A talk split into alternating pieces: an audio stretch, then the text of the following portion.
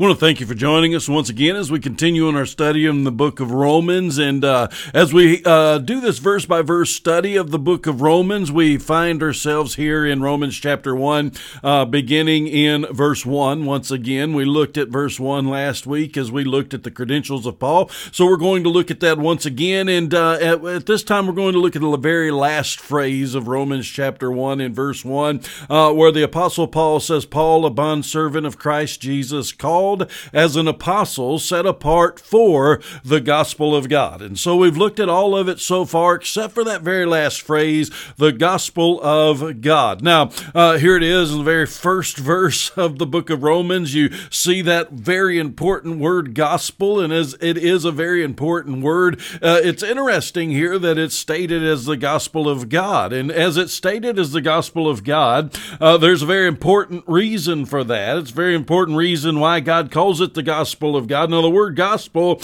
is actually used 99 times in the New Testament. It's a Greek word, and the Greek word, it comes really in two forms. Uh, in one form, it comes uh, as the word gospel that uh, literally means the good news, and it also comes in the form of gospel as being the announcer of good news that we would call an evangelist today. So either the good news or the announcer of the good news. The gospel uh, here is called the gospel of God God. But when we uh, look in the New Testament, we find that uh, the gospel is clearly about the person of Jesus Christ. It's about the person of Jesus Christ, and it's about the work of the person of Jesus Christ. And so when we recognize that, when we begin to understand that, we find uh, in uh, the book of Luke, the Bible, or the book of Matthew, rather, the Bible tells us there uh, that when the angel of the Lord came to Joseph in his dream, he announced to uh, Mary that she will bear a son, and you shall call his name Jesus, for he will save his people from their sins. In other words, gospel is not used there in Matthew chapter 1 and verse 21, but that's what the gospel is all about. It's about the saving work of Jesus Christ, it's about the person of Jesus Christ. Now, with that in mind, we understand the the term gospel is used in many day, many ways. The term gospel, as being the good news, uh, is used in many ways throughout the New Testament. We find in the New Testament, uh, the Bible uh, calls it in Acts chapter twenty and verse twenty four, the gospel of grace. In Matthew chapter four and verse twenty three, in Matthew chapter nine and verse thirty five, and also in Matthew chapter twenty four and verse fifteen, it's called the gospel of the kingdom. in uh, also, we find in Ephesians chapter 6 and verse 15, we find the gospel of peace. Revelation chapter 14, verse 6, it's the eternal gospel. Uh, but however, the, the gospel is clearly rooted in the person and the work of the Lord Jesus Christ. As Mark introduces the gospel, he specifically calls it the gospel of Jesus Christ, the Son of God. But here it is that Paul introduces the book of Romans as the gospel of God. And so as we look at this as the gospel of God, as he introduces that, uh, you go on down in Romans chapter 1 in verse 9, he said, For God, whom I serve in my spirit, in the preaching of the gospel of his Son, is my witness as, as to unceasingly I uh, make mention of you. And so when we look at that, Paul then refers to that later as the gospel of his Son. It's also interesting that in Romans chapter 16 and verse 25, uh, the Apostle Paul says that uh, he says, Now to him who is able to establish you according to my gospel and the preaching of Jesus Christ, according to the revelation of the mystery which has been kept secret for long ages past. He calls it his gospel. But I want you to understand, Paul knew exactly who the gospel was about. Paul knew who the gospel was centered in, and as the person of Jesus Christ. He simply simply stated it as his gospel, as that is the message that he is preaching. That is the message that he has been called to preach. And so, as we recognize that that is the message that he is preaching, that is the message that he's called to preach, even in the context of Romans chapter 16, when he calls it my gospel in verse 25, he says, My gospel and the preaching of Jesus Christ. According to what? According to the revelation of the mystery which has been kept secret secret for long ages past. So it is a revelation of the mystery uh, that has been kept secret. Now it's no longer a mystery. Now he says so many times, I unfold to you the mystery. I deliver to you a mystery. I give you this mystery. So this mystery is now no longer a mystery. It is now made readily available to all of us. And that is, as he introduces here, the gospel of God. He says in verse 26 of Revelation, of uh, Romans chapter 16, but now is manifest and by the scriptures of the prophets, according to the commandment of the eternal God, has been made known to all the nations, leading to the obedience of faith. And so when we look at this, we look at this and understand even here, he is claiming it to be and declaring it as the gospel of God, even though he doesn't use that term. But God has given to us now the revelation of the mystery of his son, Jesus Christ, and is now making it known to all of the nations. Verse 27 of, of Romans chapter 16 to the only wise God through Jesus Christ by the glory uh, be the glory forever. Amen. And now, when we get back to Romans chapter 1, and as he calls it the gospel of God, he very quickly begins to tell us why this is the gospel of God. Yes, it is about the Son. And yes, Jesus is God. Uh, in the beginning was the Word, and the Word was with God, and the Word was God. We find that in John chapter 1 and verse 1 very, very clearly. So Jesus is God. There's no doubt about that. But here is God the Father, God the Son, and God the Holy Spirit in Trinitarian form have now released the mystery of the gospel. It is referred to as the gospel of God. So he goes goes on in verse 2 and he tells us he tells us something very interesting. No this is not the apostles uh, the apostle paul's gospel. No this isn't a group of men that have uh, gathered together and come up with a new idea and a new religion and, a, and, and, and new teachings new doctrines. No this isn't the latest and greatest teaching of the first century. Uh, the gospel is nothing new. The gospel was nothing new. In fact he says there in verse 2 of Romans chapter 1, which he promised beforehand through the prophets in the Holy Scriptures concerning his Son, who was born of a descendant of David according to the flesh, who was declared the Son of God with power by the resurrection from the dead according to the Spirit of holiness, Jesus Christ our Lord. And so he goes on right here and he says, This is, this is the gospel of God. This is nothing new.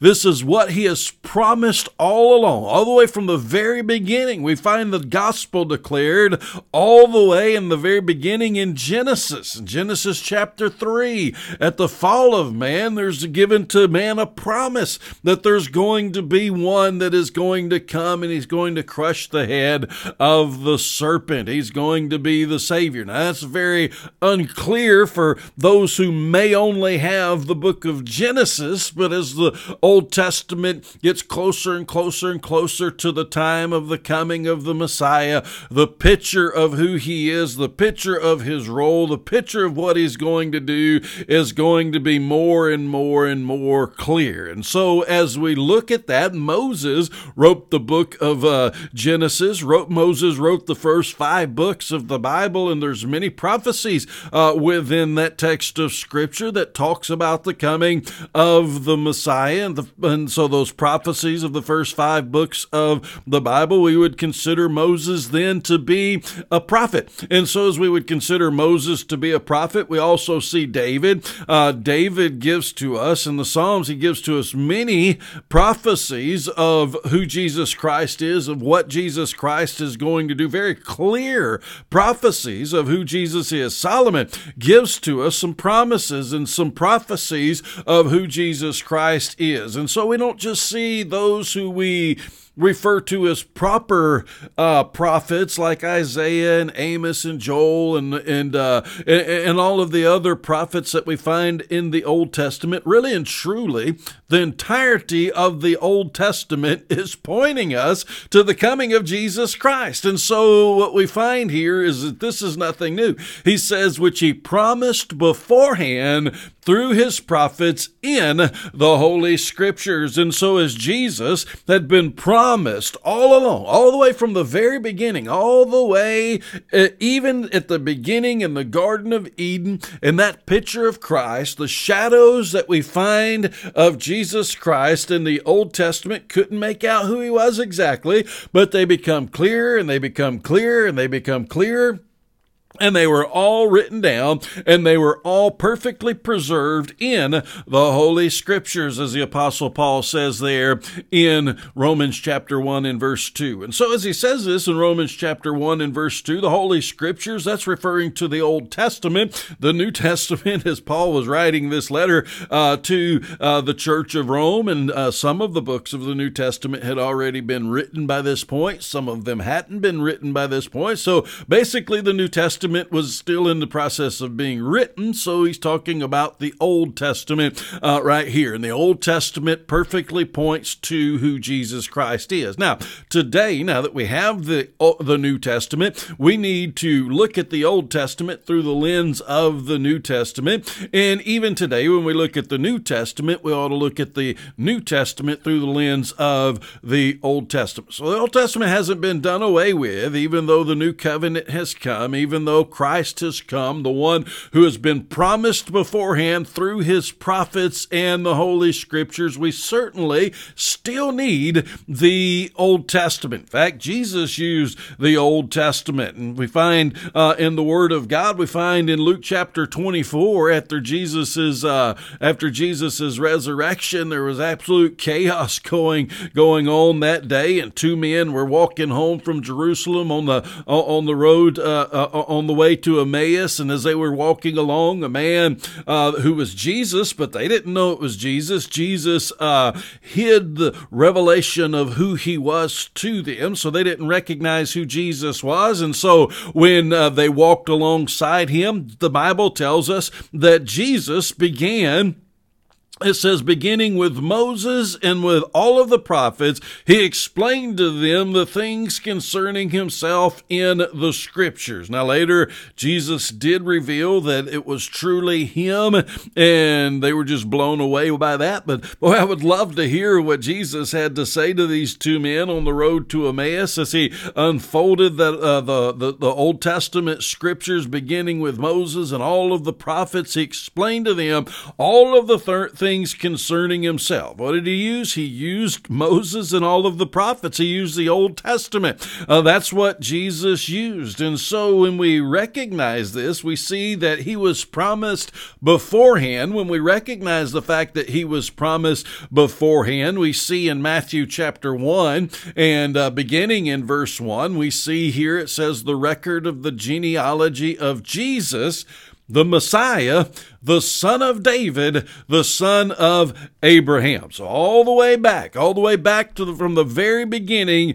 God was at work. And as God was at work, he was at work bringing about his son for the fulfillment of all of those Old Testament prophecies, for the fulfillment of all of those Old Testament scriptures that the son was going to come and he was going to be the savior of all of the world. Matthew chapter 1 and verse 22 says this it says, uh, Now all this took place to fulfill what was spoken by the Lord through the prophets. All of this took place for that very specific reason to fulfill uh, what was spoken by the prophets. Jesus is the absolute perfect fulfillment of those Old Testament prophets. No one else could be the Messiah. No one else could be the Christ. No one else could be the fulfillment of the Son of David and the Son of Abraham, the one who was promised to Abraham all the way back in Genesis chapter 12, where he's going to be a blessing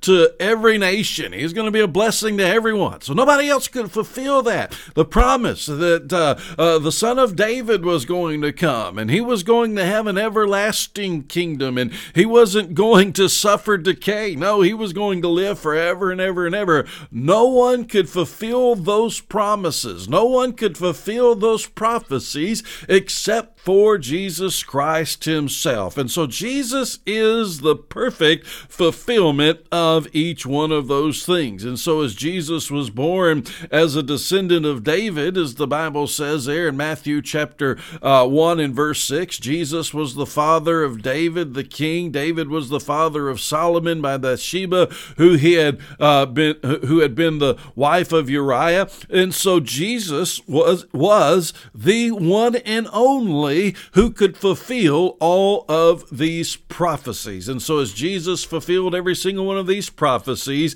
he is the one, again Romans chapter 1 and verse 2, which he promised beforehand through his prophets in the holy scriptures. Those holy scriptures being the Old Testament, verse 3 says concerning his son. Now this was concerning his son. This was concerning the person of Jesus Christ because it could be nobody else. It could be no one else other than Jesus Christ concerning his son, who was born of a descendant of David according to the flesh. So, according to the flesh, he was born as a descendant of David, and verse 4 says, who was declared the Son of God with power by the resurrection from the dead according to the Spirit of holiness, Jesus Christ our Lord. And so, he is the Son of David according to the flesh but according to the Spirit, he is the Son of God with power. And so only Jesus is the Son of God. Only Jesus is the virgin born. Only Jesus can declare that he is the virgin born Son of God.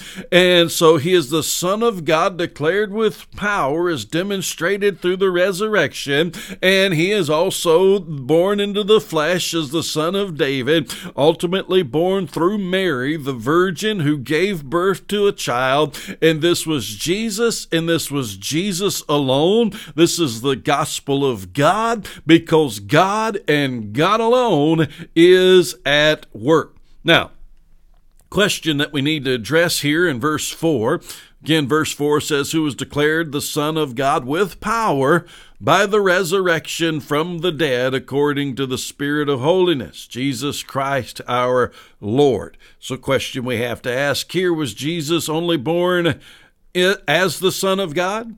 Was he not eternally the Son of God? Another question that we have to ask is Did he only receive acceptance as the Son of God after the resurrection? Because some people use verse 4 to teach that. Who is declared the Son of God with power by the resurrection from the dead? And the answer to that is absolutely not. Jesus has always been the Son of God. Jesus always will be the Son of God. In fact, I've already said John chapter 1 and verse 1. I already quoted that a little while ago. I'll quote it again. Uh, John 1 1 In the beginning was the Word, and the Word was with God, and the Word was God. So the Word was with God, and the Word was God. Verse 2, John chapter 1. He was in the beginning with God. Verse 3, all things came into being through him, and apart from him, nothing came into being that has not come into being. So this Word that John is talking about said he was in the beginning. In the beginning of what? In the beginning of all. All things came into being through him, and apart from him, nothing came into being that has come into being. And so he's always been God. He was God before anything was ever created. Well, what about God? When was God created? God is eternal. God has never been created. God has always existed. I know that that is extraordinarily difficult for our human minds to uh, wrap themselves around, but that is absolutely accurate. And so, this Word who was with God, this Word who was God, this Word who was in the beginning with God, and this Word who created all things and nothing was created apart from Him, who was He? In verse 4, it says, In Him was life and the life was the light of men. So in him, even in him, we have life. So who is this word? John chapter 1 verse 14 tells us that. And the, and, and the word became flesh. The word became flesh. God became flesh. Who is that? That is Jesus Christ. And goes on to say, and he dwelt among us, and we saw his glory, glory as of the only begotten from the Father, full of grace and truth. We saw his glory. The Bible says that God will share his glory with none other. And so, who has glory? God has the glory. God who became flesh. God who has always been God, and he is the Son of God and will always be God, but God who became flesh as a descendant of David. So, no, Jesus wasn't just born into this world as the Son of God, and Jesus did not be did not become accepted as the Son of God through his resurrection. That was simply a demonstration that he truly is, with power, the Son of God. And so, with that power came about his resurrection. Now, he had no sin. The wages of sin is death, and since the wages of sin is death, and he had no sin, sin uh, death had no claim on him, death had no hold upon him. So through the power of God and his sinless nature, he was raised up from the dead. How? Remember, this is the gospel of God we're talking about. We're talking about the hand of God the Father, the Father being the Father of Jesus, the Son of God, which is Jesus. Also, he was declared the Son of God with power by the resurrection from the dead according to the Spirit of holiness. The Spirit of holiness. So, what is the Spirit of holiness? The Spirit of holiness, there's differing opinions on it. Some say that this is the Holy Spirit. And you can certainly hold that in context here with the fact that here it is being talked about as the gospel of God. And so, certainly, he would be the Holy Spirit, right? And some people say, well, no, this is not the Holy Spirit that is being referred to as uh, the Spirit of holiness right here. It's talking about the holy nature and the holy character of Jesus Christ. Now, both of these could be correct, and both of these could be very viable uh, right here within this text of Scripture. Absolutely, the Holy Spirit uh, was at work in the life of Jesus Christ through the anointing of the Holy Spirit uh, at Jesus' baptism. And the Bible very clearly tells us that uh, Jesus was raised by, uh, from the dead uh, through the power of the Holy Spirit. And so we also understand that he who knew no sin became sin for us. So we, we understand, yes, the power of the Holy Spirit was at work, and yes, Jesus had a spirit of holiness. Jesus was absolutely holy in every way, shape, and form. And it ends up with saying, Jesus Christ, our Lord. Jesus Christ, our Lord. Again, it's all about Jesus. It's all about the person of Jesus Christ. That's what the gospel is all about. All about Jesus. Hebrews chapter 1, beginning in verse 1, verses 1 and 2. God, after He spoke long ago to the fathers and the prophets in many portions and in many ways, in these last days has spoken to us in His Son, whom He appointed heir of all things, through whom we also have been, uh, through whom also He made the world. And so we see uh, that very clearly here in that text of Scripture. It kind of sounds a lot like what Paul is saying there in uh, in, in uh, Romans chapter one, doesn't it? Uh, as we take a look at that text of Scripture, and we also find in uh, Philippians chapter two, Philippians chapter two, uh, beginning in verse five, it says this. It says, "Have this attitude in yourself." which was also in Christ Jesus, who, although he existed in the form of God, did not regard equality with God a thing to be grasped, but emptied himself, taking the form of a bondservant and being made in the likeness of men. Being found in the appearance as a man, he humbled himself by becoming obedient to the point of death, even death on the cross. So, what is that telling us right there? What that's telling us right there, it's telling us that Jesus, who is God, who is 100% God, became man. And as Jesus, who is God, became man, he then humbled himself to the point of death, even death on a cross. Why did he do that? For the gospel, to save you and to save me, to save whosoever will call upon the name of the Lord, to save those who are lost and dying in their sins. He lived a sinless life so that when we come to Him as the Savior, we know He lived a life that we could not live. He perfectly fulfilled the law. He died on the cross and he shed his blood. Apart from the redemption apart from the shedding of blood there'd be no redemption of sin.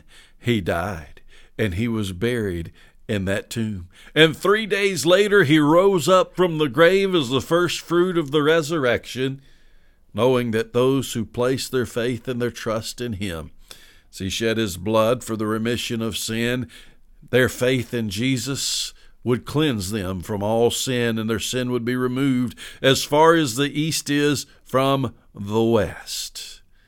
And they too will rise again because Jesus rose again, because Jesus defeated death, hell, and the grave. He didn't do it for himself. Listen, Jesus didn't go through all of that for himself. He didn't need to. He was God. He is perfect in every single way.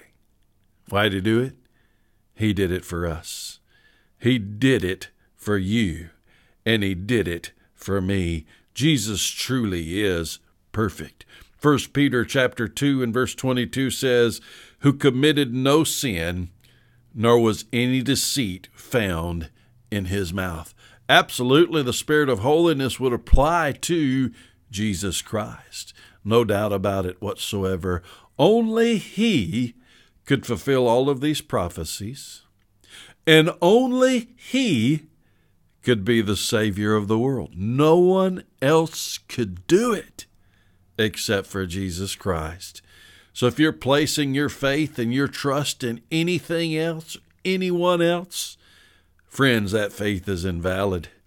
We must place our faith in Jesus Christ and Jesus Christ alone the same time, if we're proclaiming any other gospel, the Apostle Paul said, if we're proclaiming any other gospel, let us be accursed. Even if he did it, he said, let them be accursed. Even if an angel proclaimed another gospel, let them be accursed. Why? Because that's a false gospel. The gospel needs to point to Jesus Christ and Jesus Christ alone. So if we know Jesus Christ, we need to take that precious gospel and we need to proclaim that the mystery has been unfolded, that the whole world needs to put their faith and their trust in Jesus Christ. If you're lost in your sins today, you can put your faith in Jesus Christ, and you will not, you can know beyond any shadow of a doubt that only Jesus can save you, because only He fulfilled the prophecies.